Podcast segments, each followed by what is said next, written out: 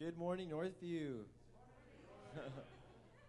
How about you join us on our feet for some worship this morning? We have a little impromptu.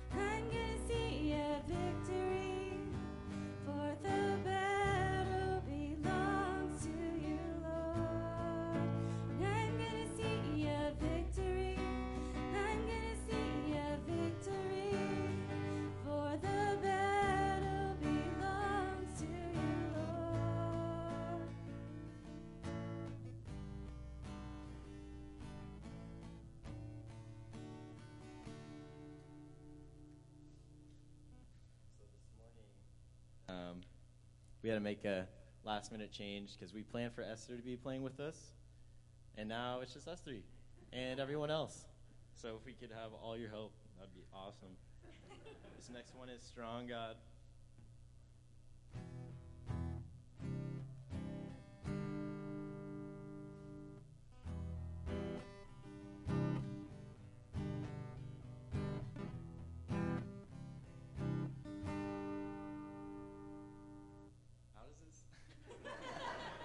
start this one.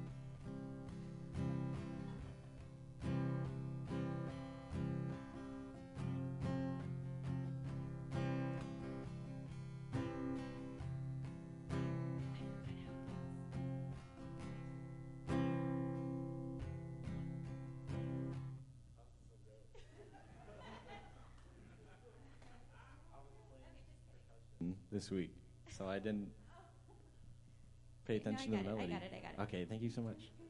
Sorry. Here we go, Down to you.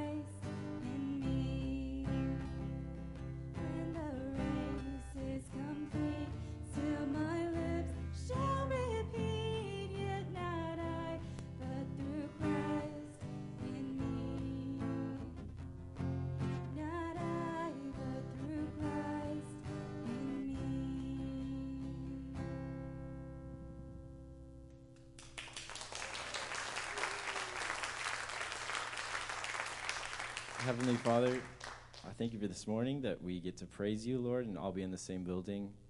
Um, I thank you for your blessing and, and uh, the peace and the healing that you've brought um, to our community, Lord. And I, I pray that um, we would welcome you this morning, that you would speak through Pastor Steve, Lord. In Jesus' name, amen.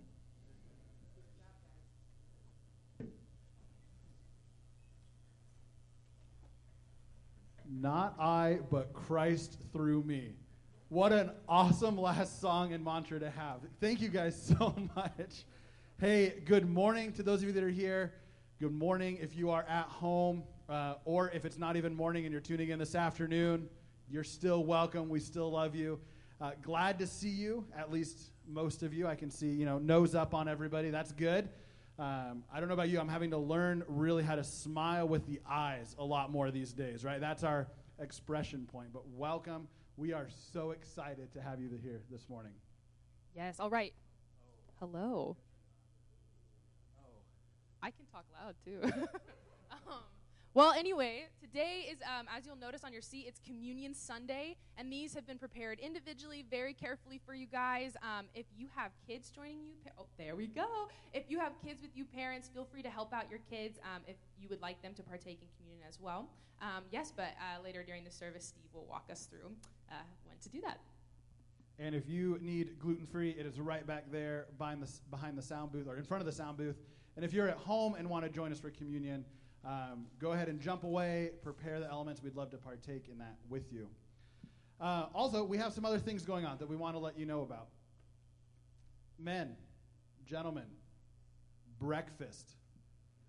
This is excellence. We get together, we get to have a meal, and we just get to enjoy a fellowship. It's happening here uh, at the church August 15th at 8 a.m. If you go online to register, you pick your breakfast. It's going to be box breakfast brought in, so it's nice and nice and safe.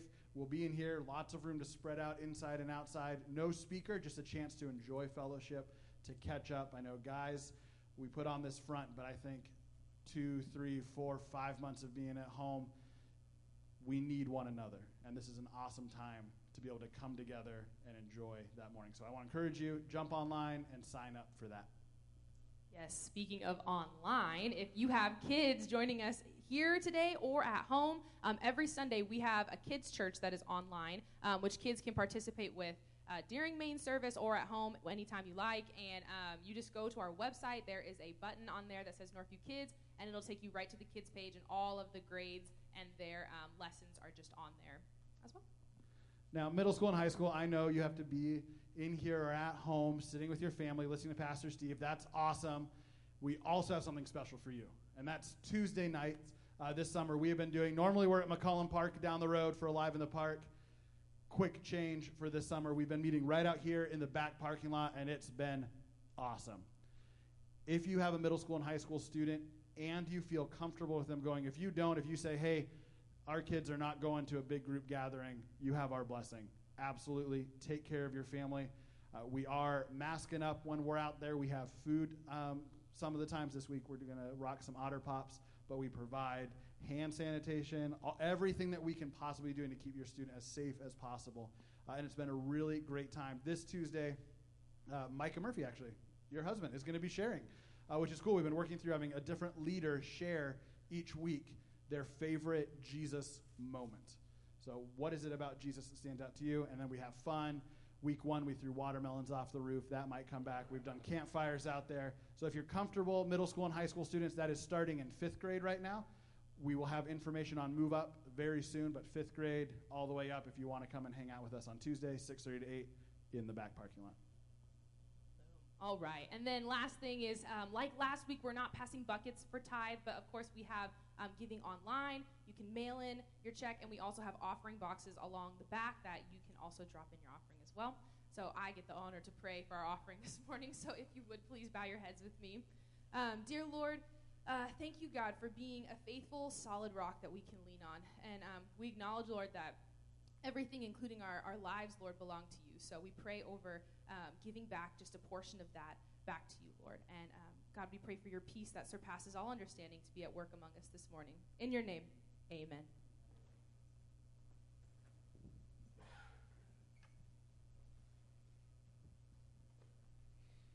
All right. Good morning, everybody. And if you're here this morning or online, thanks for joining us. Uh, if you wondered what happened this morning, poor Esther got sick uh, about 15 minutes before the service started. So this is the start of their two-week vacation. What a way to start, right?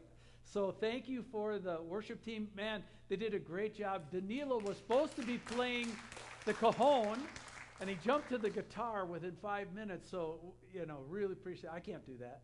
Can you do that? Um, That's stupid good. People like that should be shot. So, right?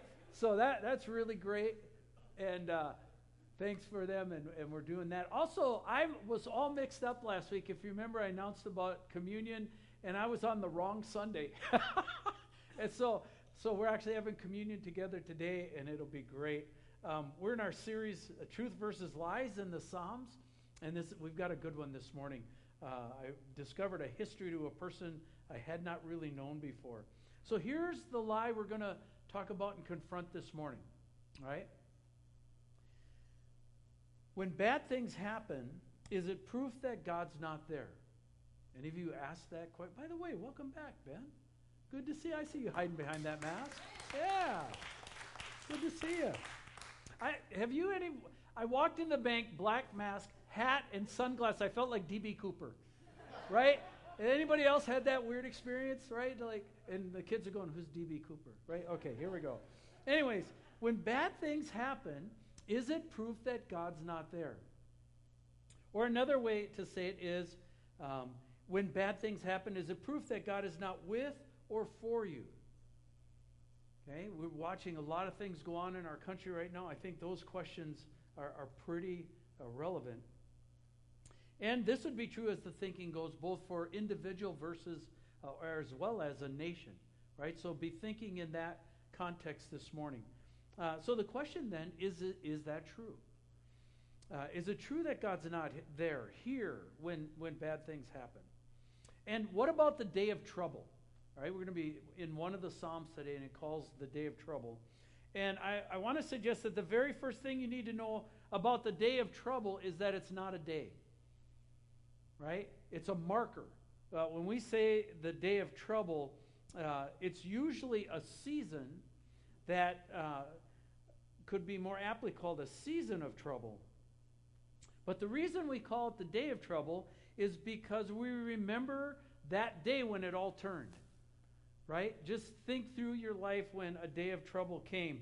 Uh, the accident happened, when you received the cancer diagnosis, when you received the divorce papers, uh, when we got let go, right? The more real term is fired, right, from work. When we broke our ankle, uh, when the breakup happened, when COVID 19 started. Uh, the reason we call it the day is because we realize from that moment on, it's never going to be the same. It's never going to be normal again. Or if it is, it's going to be, you know, like way down the road, right? And we're, we're in for a season uh, of change on this. The day of trouble came to our family on Friday, June 12th this year. Uh, on that day, we got the phone call that nobody ever wants to get. Our niece, my brother Greg's youngest daughter, Mikkel, was killed in a, a train accident that day. And you know as well as I do that their day of trouble or their day of sorrow, if you want to call it that, will be a lot longer than a day, right? If you've been through something like that. The pain and the heartache for them is almost unbearable still, and it's uh, almost two months after. And yes, they know and love the Lord Jesus, and they serve Him with all their heart. So uh, they're, they're good, solid Jesus followers. But that doesn't eliminate the pain. What does one do when one encounters the day of trouble? Well, both Psalm 77 and Psalm 79 speak to this issue eloquently. Psalm 77 is on a personal level. Psalm 79 is on a national level. So if you have your Bibles or phones or app or whatever you got this morning, uh, turn there, turn to Psalm 77. And interestingly enough, they were both written by the same guy. Asaph, the psalmist who wrote Psalm 73 that we covered last week, right? So this is the same guy, and uh, most of us don't know anything more about him that he's some dude who lived a long time ago, and uh, his name is at the top of several of these psalms. That's about what we know about him. And I found a fantastic article written by a man named Richard Thompson that gives great insight into who this man was and, and why we should pay attention to his story. Uh, Thompson sounds like he's been listening to our Psalm series. Uh, here's his introduction to the article uh, starts like this. See if this sounds familiar. Have you ever been dis- disillusioned with people? Have you ever had life just not work out the way you expected it to? Have you ever wondered why it seems the faithful suffer while the wicked prosper? Sounds like last week, right? When we talked about that. Have you ever questioned God when it seems like He wasn't keeping His promises? He says, this is Thompson, he says, if, you, if so, you will want to learn about one of the great men of faith in the Bible who faced all those tests and asked all those questions. His name, Thompson says, is Asaph. Most Christians do not even recognize his name. Even those who do, do not recognize his importance. So we're going to look at this guy this morning, and uh, I think it's going to be really uh, profitable for us. So let's pray before we start, all right? Father, we lift up this morning, we lift you up, and Lord, we pray for Esther and ask that you would help her uh, as she is sick. Lord, uh, she is a responsibility person. Pray you let her know it's okay. Let her know we'll live. It'll be all right. And thank you for the team jumping in and filling this morning, Lord. Uh, that's just awesome. So, as we come this morning, Lord, we are looking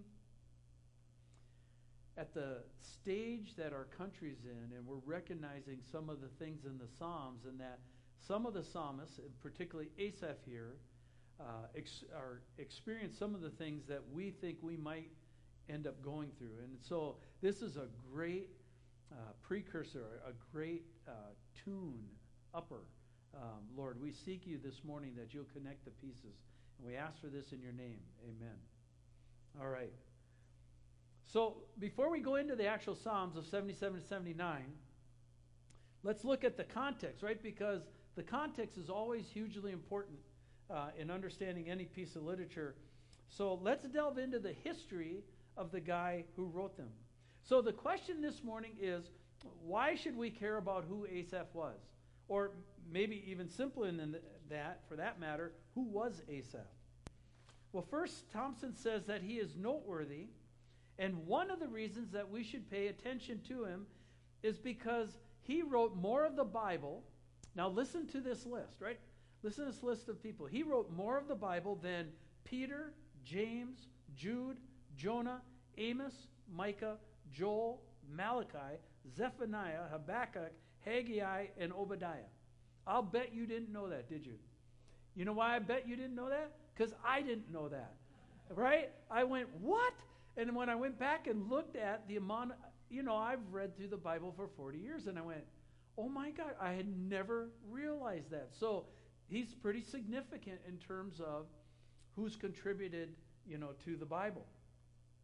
The second reason is he was King David and King Solomon's choir director. So think about having that role for a second, right? Uh, I mean, that. Think there's any pressure to that? That one? Um, so here's the setting for who, who was Asaph. So Asaph was, he was a young priest from the tribe of Levi. So remember, there were 12 tribes. Levi was the priestly tribe. They had no inheritance within the nation. They were set in different cities around, and they were to be the priest for the entire nation. His father's name was Berechiah. Isn't that a cool name? Almost like Barracuda. Berechiah. All right? And he was uh, the doorkeeper of the ark. So he, in, in and of himself, was a really significant guy.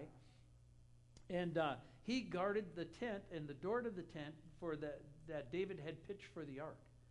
So uh, Asaph uh, grew up under that kind of authority and that kind of leadership. His brother's name was Zechariah, uh, and Zechariah assisted Asaph and his father in those duties.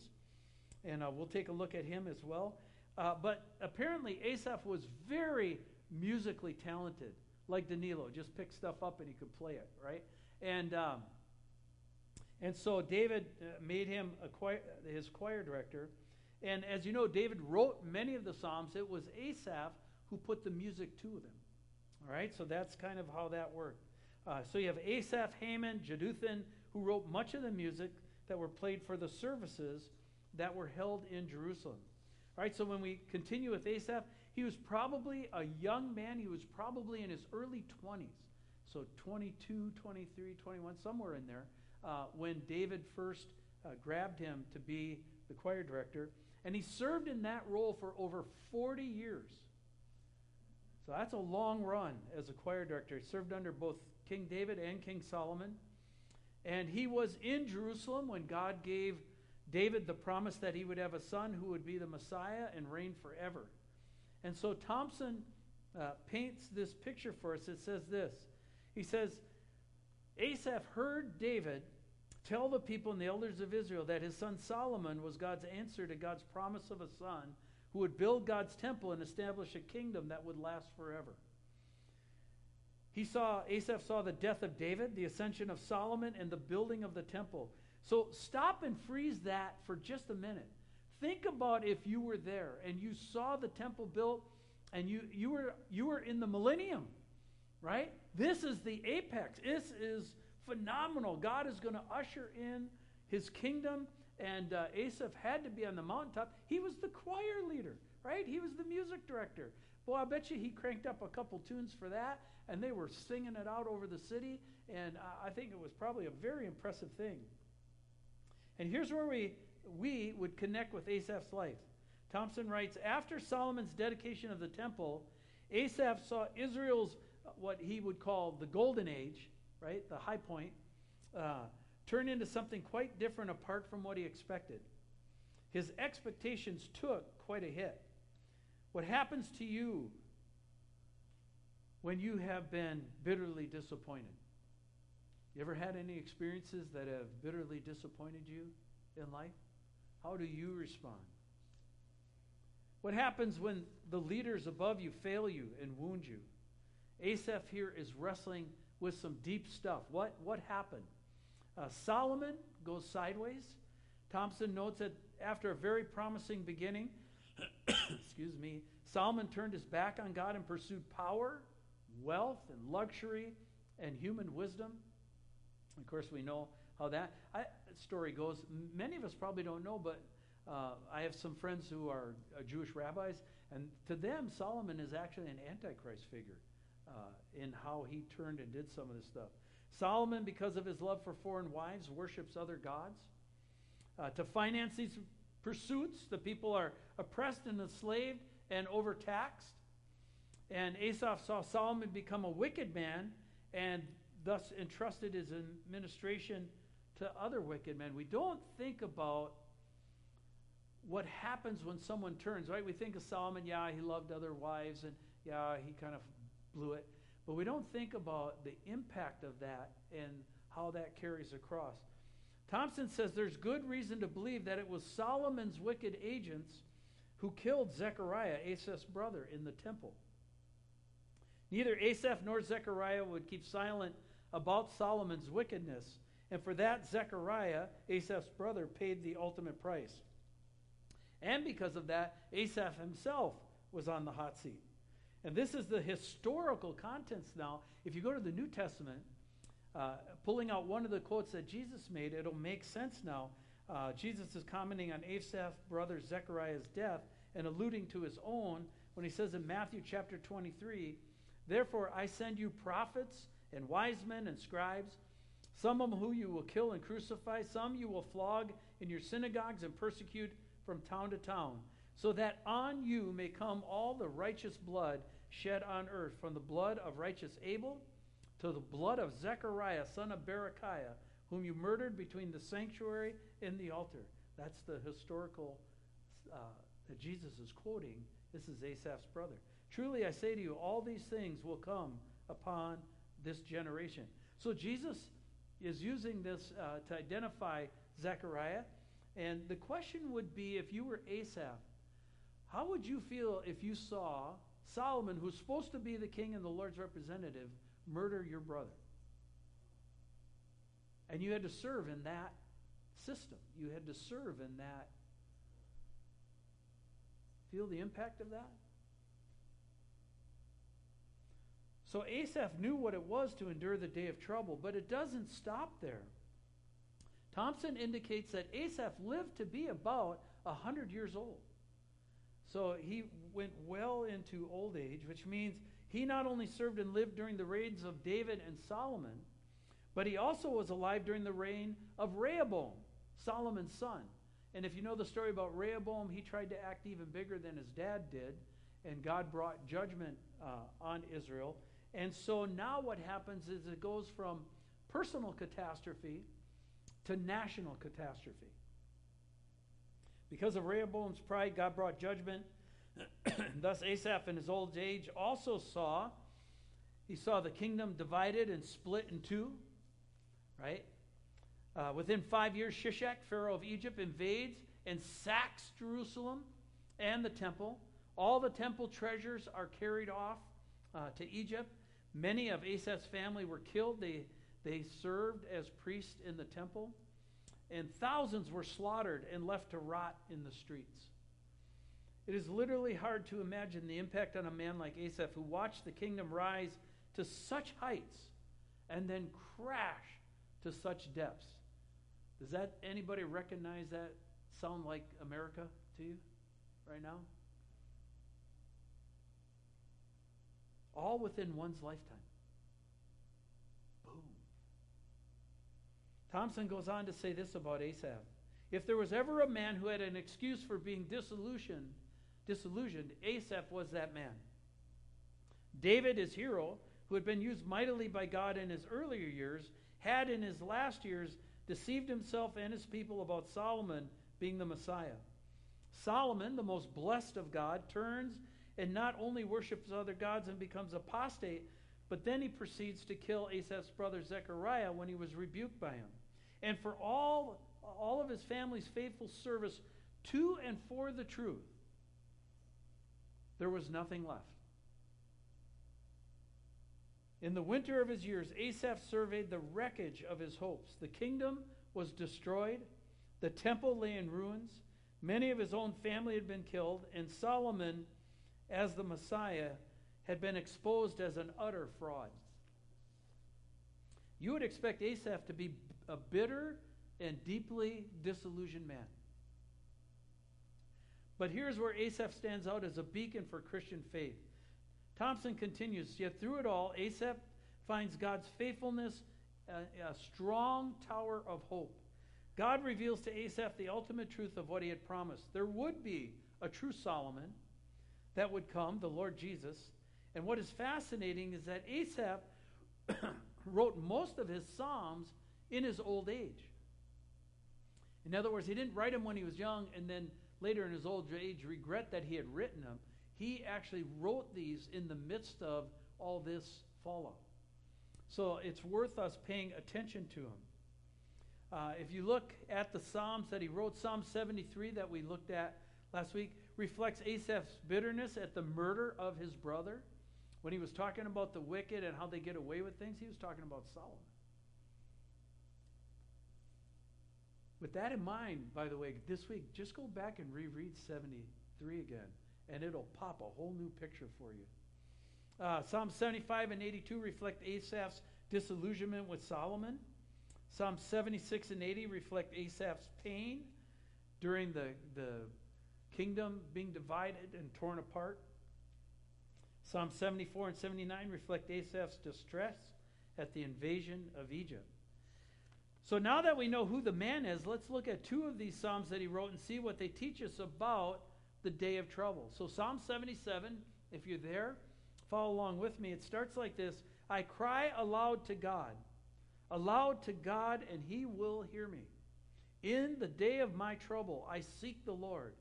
In the night, my hand is stretched out without wearying. My soul refuses to be comforted. When I remember God, I moan. I'm, when I meditate, my spirit faints. And then there's that word Selah, which means what? Stop, pause, consider, think about this. Let's call this first section the impact of the moment. When the day of trouble hits, it usually hits in one of two ways or fashions. The first way it'll hit is suddenly, right? Hits suddenly without warning, kind of a kaboom sort of thing.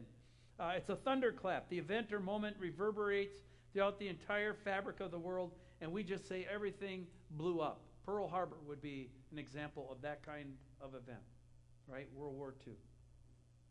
The second way that it happens is it moves in like a fog and then won't go away. COVID 19 would be a great example of this. We're in the midst of that right now. Remember when that all started? Kind of, hey, what? Whoa, right? Whole deal. Uh, it just moved in and changed everything. And it still hasn't left us. Right? So we're still trying to figure this thing out. And this wise old man of God, Asaph, has something very powerful to teach us about this kind of moment. Why? Because he's experiencing the day of trouble personally. Now, we don't know which one of the crises of his life is the one he's talking about here in Psalm 77. Uh, there's plenty of them to pick from. But what's the very first thing he says? I cry aloud to God, aloud to God, and he will hear me. In the day of my trouble, I will seek the Lord. And often when we're reading the Psalms, we can just roll right by that, right? And, oh, yeah, these are very good religious words to put down. And, and he's just writing religious stuff that religious people should say. And we don't think about this comes out of a gut wrenching experience that he himself is experiencing, and he's penning this thing before God under the inspiration of the Holy Spirit right here, right now. Notice it says what? In the day of my trouble. Capitalize that word right there, my. This is his day. Is this when his brother was murdered by Solomon? Is this when the kingdom crashed or Shishak came? We don't know. But this was his personal day of trouble. And when it hits, what's his advice? Lean in towards the Lord, not away from him. What does he say? I will seek the Lord. In spite of everything going around, in spite of the pressures, I'm going to lean in. I'm going to lean towards God, not away from him. Not I don't like what's happening. This is a disaster. My world's crawling and crashing apart, but in the midst of that, I will seek the Lord. I'm going to lean in. This is not a platitude. This is not easy believism. It has walloped him. Okay? He's shell shocked. This has powdered him. And yet his attitude and heart is I have nowhere else to turn. I'm going to turn back to Yahweh. Look at the, the expression. It says, My soul, look at the pain. My soul refuses to be comforted. I moan. You ever moaned? Right? Been in the kind of pain. I have kidney stones. Right? I laid on the floor and moaned. Couldn't even get up. He said, uh, when I think about what's happened, I almost faint. I mean, I'm literally just about passed out. Okay? Means to ponder. Selah means to ponder. Stop for a minute. Give some extra thought. Uh, when I was reading this, I, I couldn't help but think about my, my brother Greg. I was reading Psalm 77. They, they would identify with moaning, and they would identify with almost fainting. Uh, they've barely made it. And, uh, and I, I texted him uh, he hasn't been able to talk on the phone, so I just texted him. Didn't even tell him what I was thinking about. I just said, "Hey, thinking of you." Right? And uh, I, I was literally um, shocked, astonished. He called me. I was like, "Wow, he, he can't talk on the phone. What's he doing?" And uh, because he's found it just so difficult to even just carry on a conversation without breaking down and breaking into tears and sobbing to where he can't talk. Uh, and he said, uh, he said, hey, I, I, had to call you. He said, um, I said, how are you calling? He said, well, he said, this experience has been like somebody has tethered this huge immovable boulder uh, to him and that he couldn't even budget an inch. And as he was trying to pull it, he says, the, in the effort to pull it, he was absolutely exhausted with no strength left in him. And as he stretched, he laid tight against the rope and he was just laying down in the dirt and the mud, sobbing there because he didn't know what to do and he, he couldn't lift it.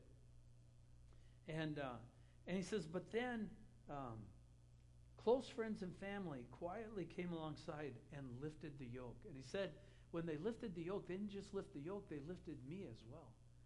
And he said, I, I could feel it. I could sense that people have been praying uh, for us. And he said that uh, prayers of many people began to pull the load, and, and he and his wife and his pull his family along. And he said, and then he said this: I don't know if you can use this or not, but it might be an encouragement for somebody. And I said, and then he said, and I just felt nudged by the Holy Spirit to call you and tell you that. Right? And I'm sitting there going, dude, do you have, like, how did you know? Right? Um, I said, I told him, I said, wow, man, you will not believe this. I said, I'm preaching on Psalm 77 this Sunday, and that fits absolutely perfectly. He says, Psalm 77, what's that? He says, I've, I've been in Psalm 32 for the last couple of days. Where's 77? So I said, well, hey, look it up and read it. So he did, and he goes, wow, that's me. Asaph pegged it. Right? That's the kind of pain we're talking about. That's what I'm doing, my brother said. I'm leaning in, but it sure isn't easy. Asaph captures the depth of this kind of grief. Look further in the psalm. It says, You hold my eyelids open. Uh, that means you can't sleep. Sleep has fled from you, right? I'm so troubled I cannot speak. That would have been my brother. I considered the days of old, the years long ago, and I said, Let me remember my song in the night. Let me meditate in my heart. Then my spirit made a diligent search. Uh, when we stop here, what were the years long ago? Right? Remember, he's 90 to 100 years old here. Okay? What were the years long ago? Well, those years long ago was when he was a young man in his 20s serving King David, and he was writing music for David's songs. And what's the request? Let me remember my song. Let me go back to that when I was writing out of the joy of my heart, and let me remember that song. Oh, that's powerful. Then uh, come to the toughest questions because when you encounter the day of trouble, it seems like it's forever, right? Any of you ever been in one? Like, this is never going to end. I'm never going to get out. This is life as I know it. Have you ever been there? Um, that's when the tough questions come. Uh, the heavens are bronze. It seems like God has disappeared.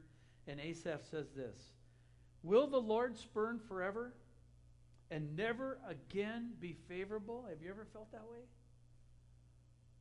Has his steadfast love forever ceased? Are his promises at an end for all time? He's done with all the good ones. Now all the bad stuff's going to happen. Has God forgotten to be gracious? Has he in anger shut up his compassion? And there's that word "Selah" again. Stop. Think about that.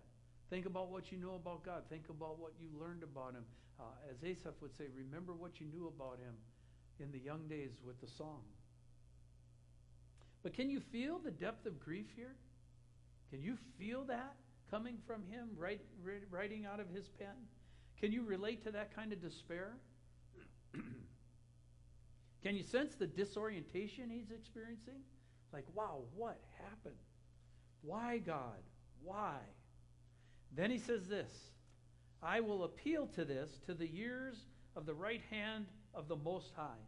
Uh, the Expositor's Bible commentary says this the remembrance of age old acts of God is the basis for present faith. It says when something blows up like that, and when something just goes kaboom in your whole world, what you do is you go back remember the footprints of God in your life. Isn't it amazing if you think about your lives? If I said to you right now, um, how does it look? And most of us would say pretty muddy. We know God's in it, but it's pretty muddy. Can't really see too many fingerprints or footprints. Not really sure what the next steps are. Um, you know, kind of a mess.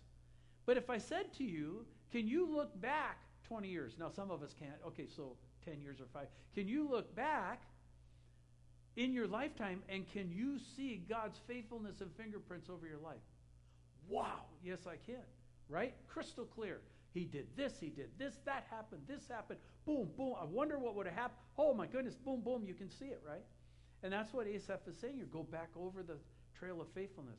Remember how he's been faithful in the past because it'll tell you he's faithful in the mud. And I think we need to know that. I think we, uh, Christians, followers of Jesus, I think we need to know that right now. Okay? I, it may not get better. Okay? I'm a bearer. I'm, a, I'm the most uh, optimistic pessimist you've ever met in your life. Okay? It may not get better. I don't know what's going to happen as we go into this fall. We'll have to see. But we may be facing that day of trouble. The reflection of his acts in the past give comfort to those who need him in the present. This title, God Most High, by the way, that Asaph used, uh, references us back to another famous figure in the Bible, and that would be Abraham, who was the first person to use that title, the God Most High. And if you want to spend some time looking up that name and that title. It, it's pretty cool. But then he says this I will remember, and starting in verse 11, I will remember the deeds of the Lord. Yes, I will remember your wonders of old. I will ponder all your work and meditate on your mighty deeds. Your way, O God, is holy. What God is great like our God? You are the God who works wonders. You have made known your might among the peoples, and with your arm redeemed your people, the children of Jacob and Joseph. And again, he says, ponder. In other words, here's the point the present catastrophe that he was going through, probably this had to do with um, the stuff we talked about, does not disqualify the miraculous past. Let me say that again. The present catastrophe does not disqualify the miraculous past. And he goes on to remember, if you look at the psalm, the parting of the Red Sea. For Israel, the parting of the Red Sea was the greatest thing that had ever happened. There had never been anything like it in the history of the world. There really has never been anything like it uh, since, right? And they always went back to, if you want to look at the ultimate picture of God's power, look at the parting of the Red Sea. And that's what Asaph goes back to. These miracles and the memory of them will sustain him in the day of trouble. By the way, it's a good reason why we should read through the Bible so that we know what it says in the day of trouble. We know where to turn and where to find it. Because, well, it's somewhere in the Bible isn't going to work under pressure. Right? You got to know where to go when it hits, and you got to know where to turn, that it's there.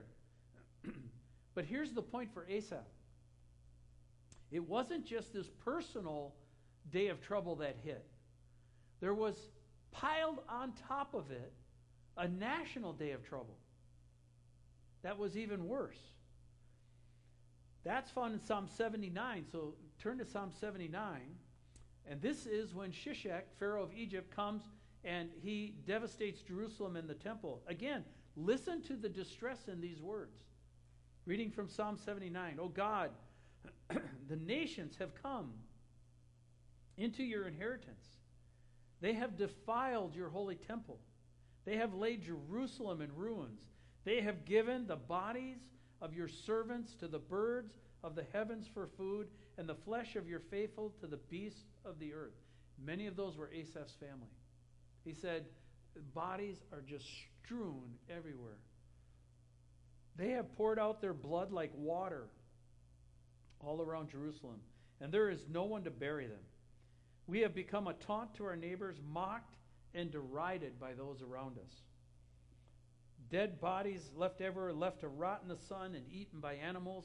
And the question is, well, why weren't they buried? Because there wasn't anybody left to bury them, right? there was a remnant left. Somehow Asaph lived through this. We don't know the uh, details behind that story.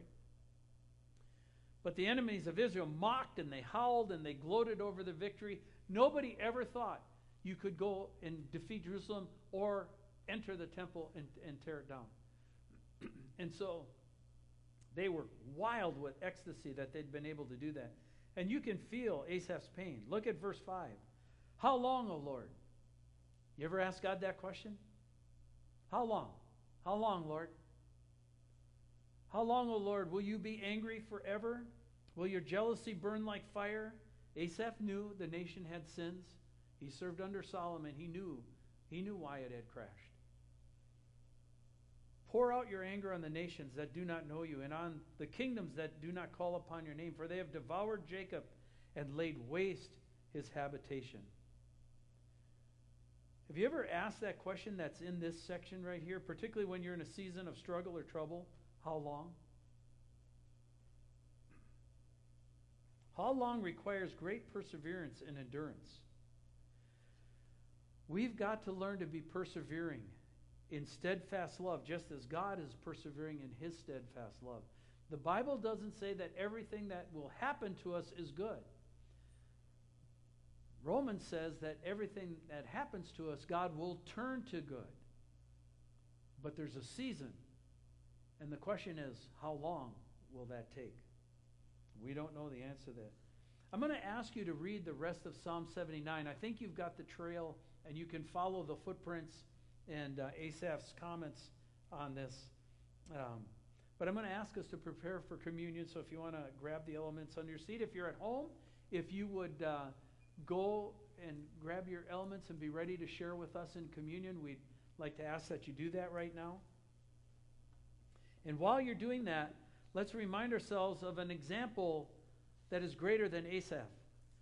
Jesus is the greatest example of learning, of leaning into God on the day of trouble. He sets an incredible example for us. He gives us lots of encouragement in this direction. And Jesus says he will always be with us. And we need to remind ourselves that even if a day of trouble were to come upon America, Jesus would be with us. In Hebrews 13 5, he says, I will never leave you nor forsake you. In Matthew 28, he says, And behold, I am with you always. How far? To the end of the age. In other words, he's in not just the good things, he's also in the bad things as well. And John 16 says these Jesus says, I've said these things to you that in me you may have peace. In the world you will have tribulation, but take heart, I have overcome the world. And we would say, sure doesn't look like it. Oh, no, we would never say that? Yes, we would. We've come to communion. I found another Psalm, Psalm 46, that really uh, instructs us well when we find ourselves in the day of trouble. It says this Psalm 46, verse 1 God is our refuge and strength, a very present help in times of trouble. Therefore, we will not fear, though the earth gives way and the mountains be moved into the heart of the sea, though its waters roar and foam, though the mountains tremble at its swelling. There's that word Selah again. What it's saying is God is our shelter in the day of trouble. Uh, Asaph literally saw uh, the earth give way and the mountains fall into the heart of sea. He saw the whole kingdom just dismantle. Okay? There have been many epics like that in the history of the world as well. Um, his earthly leaders had catastrophically failed him. The kingdom was reduced to a rubble instead of ushering in the kingdom of God. And yet, Asaph did not give up on his faith in Yahweh. And we're told the same encouragements in the New Testament uh, that when we see Jesus enduring his day of trouble, right? We, what is we, where do we see Jesus going? We see him going into the garden and what? Seeking his Father. And Father, if there's a way, uh, I've been surveying this. I'm pretty close to it now. It was a long way, way before. I'm looking right at it. It's in it's in the vision field, and uh, this ain't looking as good as it looked before. You know, if there's a way you could remove this, that'd be great. But not as I will, but as you will. On the cross, what did he model for us? Trusting submission to his Father in the day of trouble. Exactly what Asaph is modeling to us. Trusting submission to Yahweh, who is Father, in the day of trouble. Where are we in the history of the world and the kingdom of God? The truthful answer is we really don't know. But we do know that we are living in troubling times. And they could get worse, a lot worse. Asaph leaned in, Jesus leaned in. Let us be a people who, in the day of the Lord, or the, the day of trouble, also lean in. Ask you to take the elements out.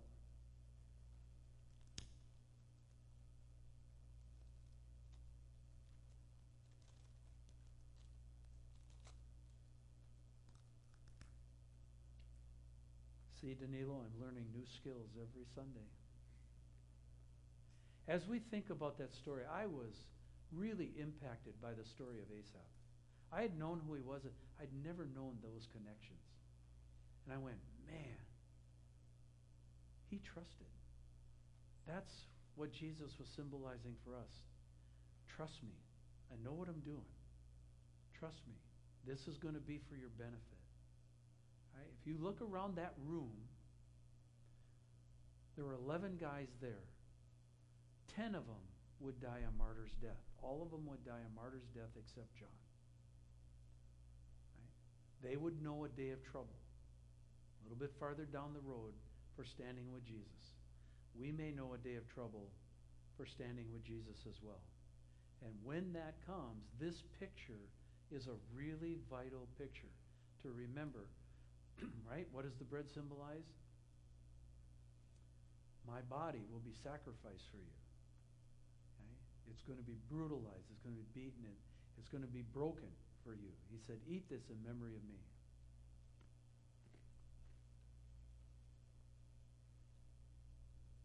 And then the cup is a symbol of the blood that Jesus shed. Asaph himself saw a lot of bloodshed. He saw his brother's bloodshed between the altar and the sanctuary. He knew what it was like to have a day of trouble.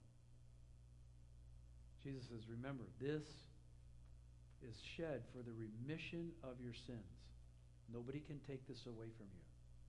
Lean into me on the day of trouble. He said, Drink this in memory of me.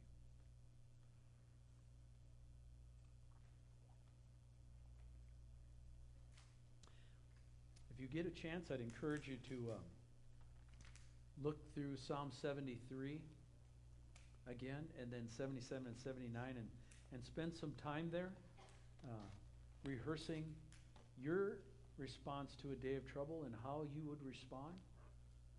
I'm going to ask the worship team to come up and uh, let's close out the service. If you would, if you'd rise and stand.